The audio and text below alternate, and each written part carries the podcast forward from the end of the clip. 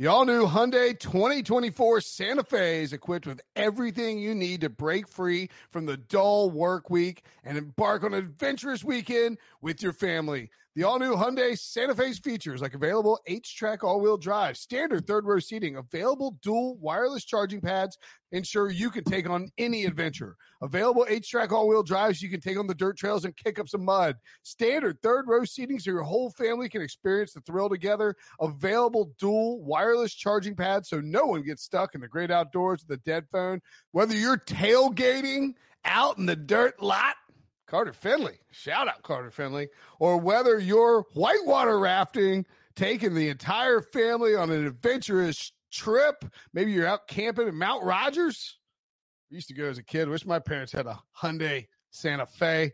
The Hyundai Santa Fe is perfect for your family outing. Learn more about the all new Hyundai Santa Fe at HyundaiUSA.com. Call 562 314 4603 for complete details.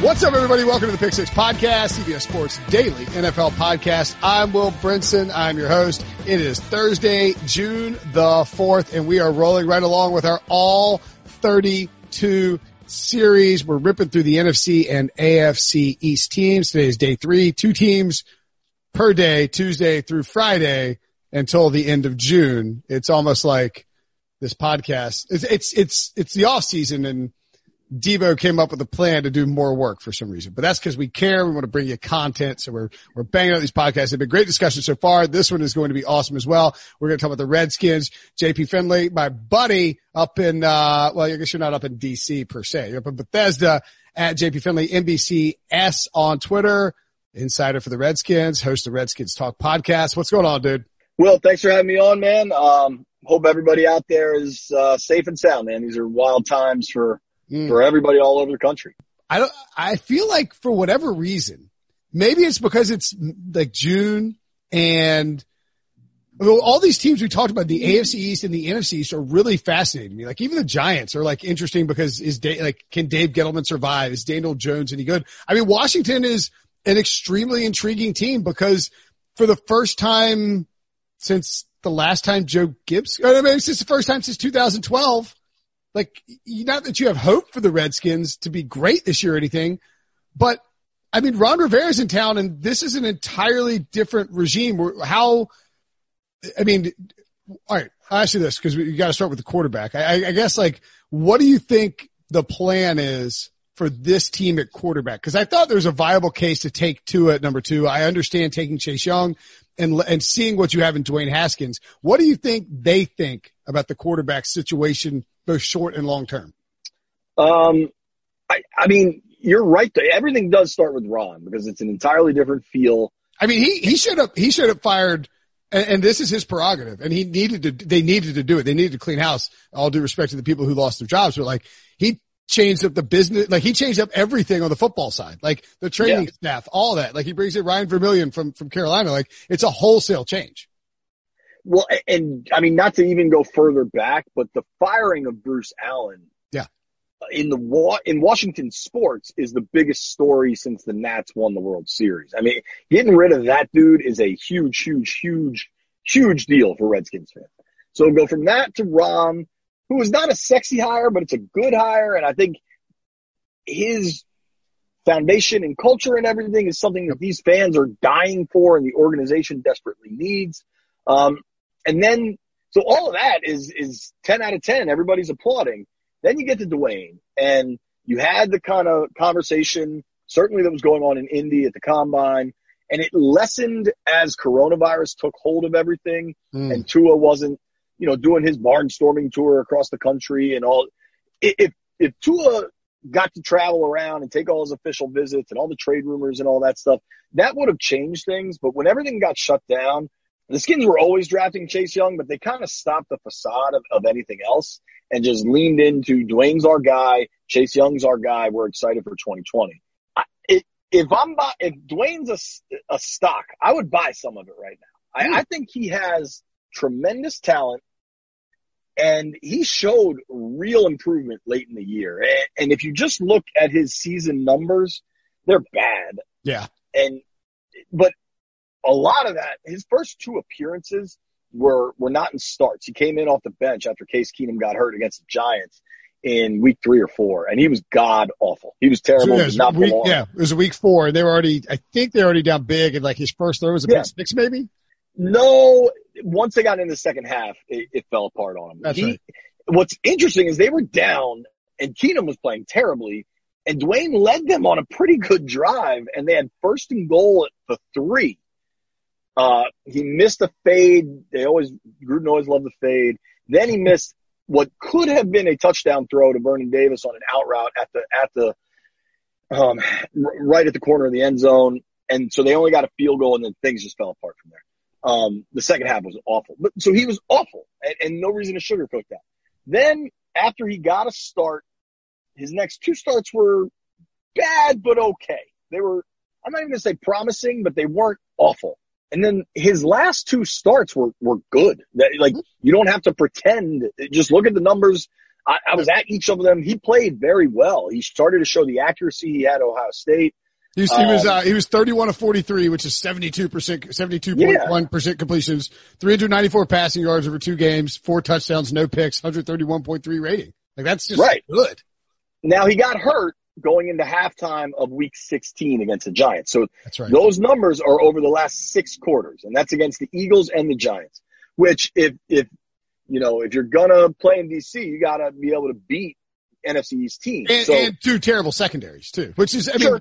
Worth, worth, I'm not, I'm not, I'm not dogging the performance, For but sure. like, you want to like show up and show out against those two teams is very important, especially late in that first year. Yeah. And so take all of that. I don't know that you follow him on social media or anything, he has lost a ton of weight. He is he's transformed his body like like any second year player should. He was he was he had some baby fat to him. He was a little doughy coming out of college last year. He looks incredibly different. Um, we had him. I had him on my podcast.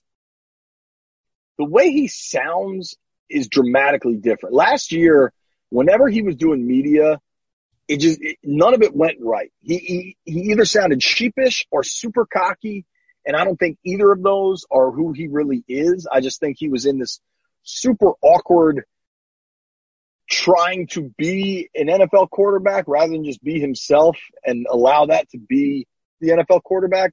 He sounds much more he sounds much more at peace with himself and his situation. And I think a lot of that is I mean, 2019 Redskins were a complete, complete disaster. Gruden I mean, gets fired. Fired Gruden five. and then Bill Callahan's trying to like melting the clock as fast as like he set the record right. for most like sub four hour games in an NFL season in the last 20 years. I mean, well, and it was very obvious that Jay didn't want to draft Dwayne. Yeah. Jay wanted to play Colt. Colt got hurt.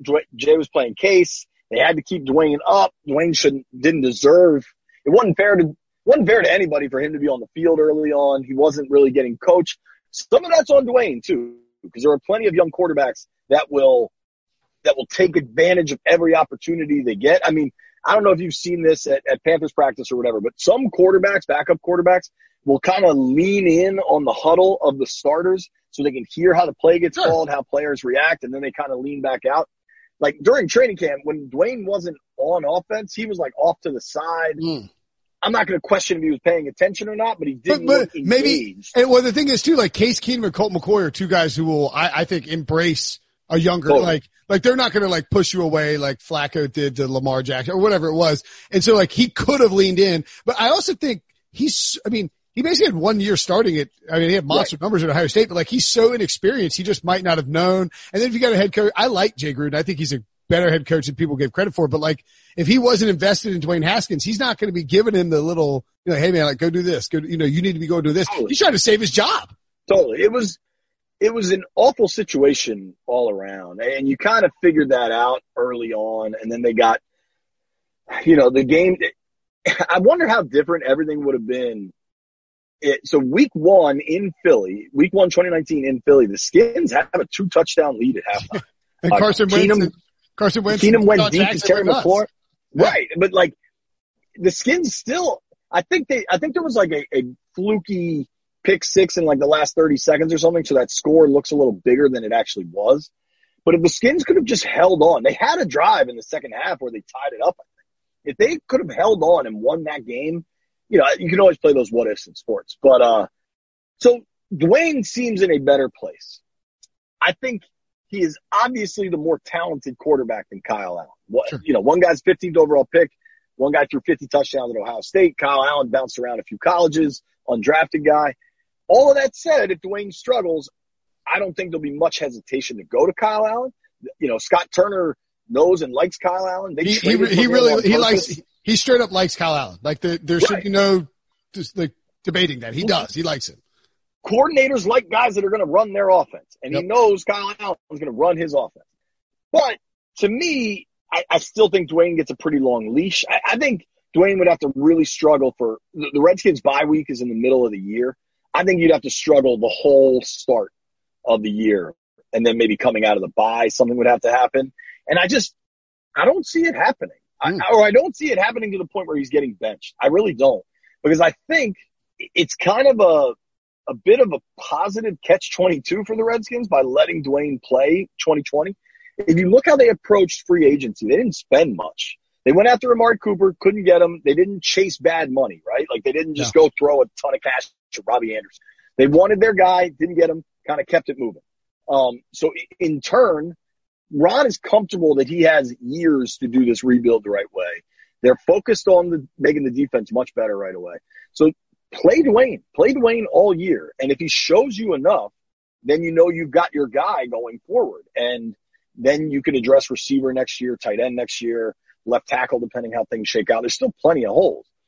And if he shows you definitively you don't have enough, then you're probably drafting top five again, and then you get your quarterback. So I, I kind of think for a team that doesn't have, I, I think playoff aspirations are, are, are, pretty silly for this team yes. in 2020.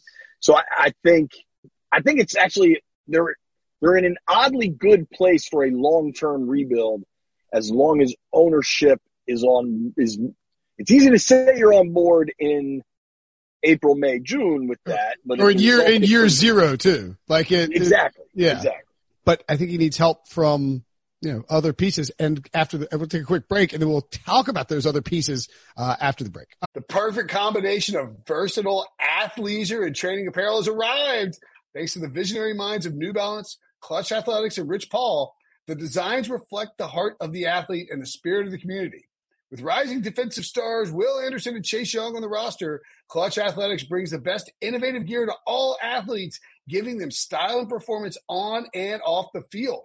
Learn more and purchase Klutch Athletics at newbalance.com. All right. So the other thing about Haskins too is that like, you know, his leading receiver is Terry McLaurin, a rookie. Uh, his second leading receiver is Chris Thompson. Then Steven Sims, Kelvin Harmon, another rookie. Love him at NC State. Uh, this is not exactly a, the, the 27 Yankees of wide receivers we're talking about here. right, sure. Uh, there's a reason they went after Amari Cooper and offered him north of 110 million dollars. They, they McLaurin is the real deal. I, I think he can be a really special player.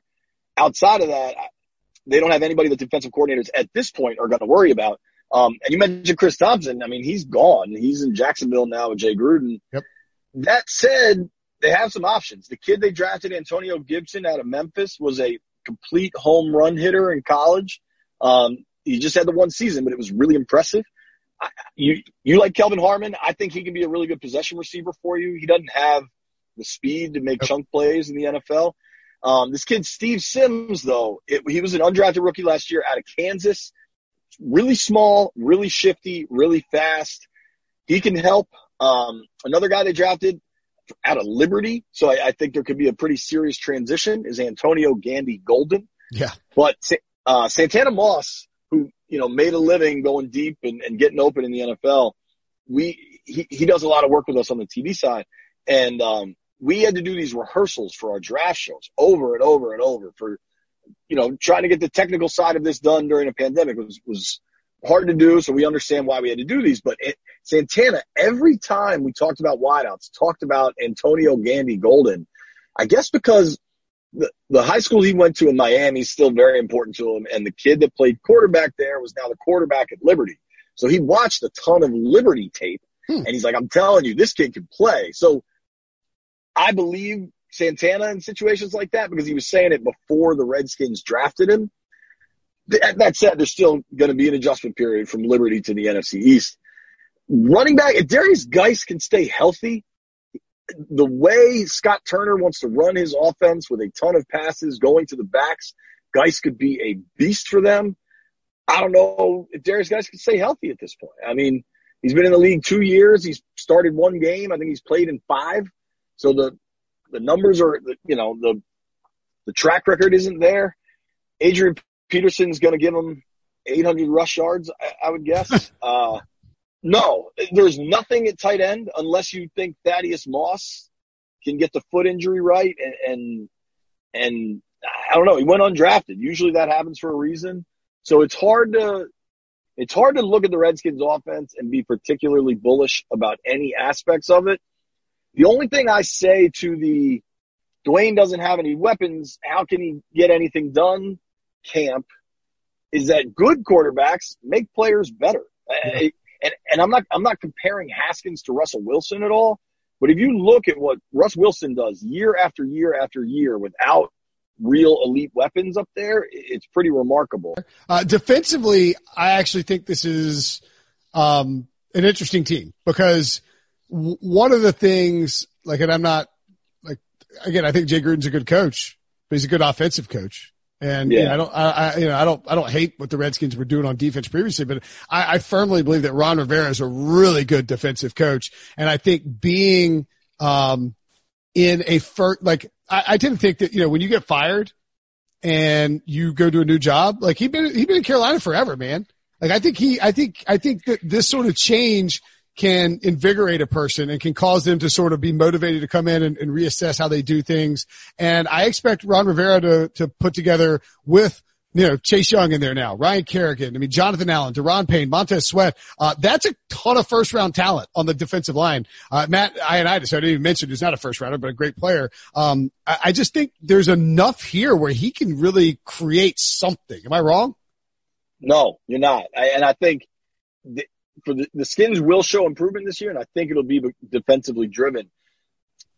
Jay, I think is a good head coach. But Jay was always nervous to have a good defensive coordinator because he was, I think the Bruce Allen sword of Damocles held over him all the time wow. and he never know, he never knew, hey, if they, if I bring Wade Phillips in, are they going to ask me and let Wade take over the job? And, and I think that was an issue. If you look at his coordinators, he kept Jim Haslett when he first got the job. Haslett was terrible. Then he hired Joe Barry, who Joe, Joe B is a great dude, but his track record as a D coordinator is not good. He, he's a good linebackers coach. Players like him, but it, the track record, the stats are what the stats are.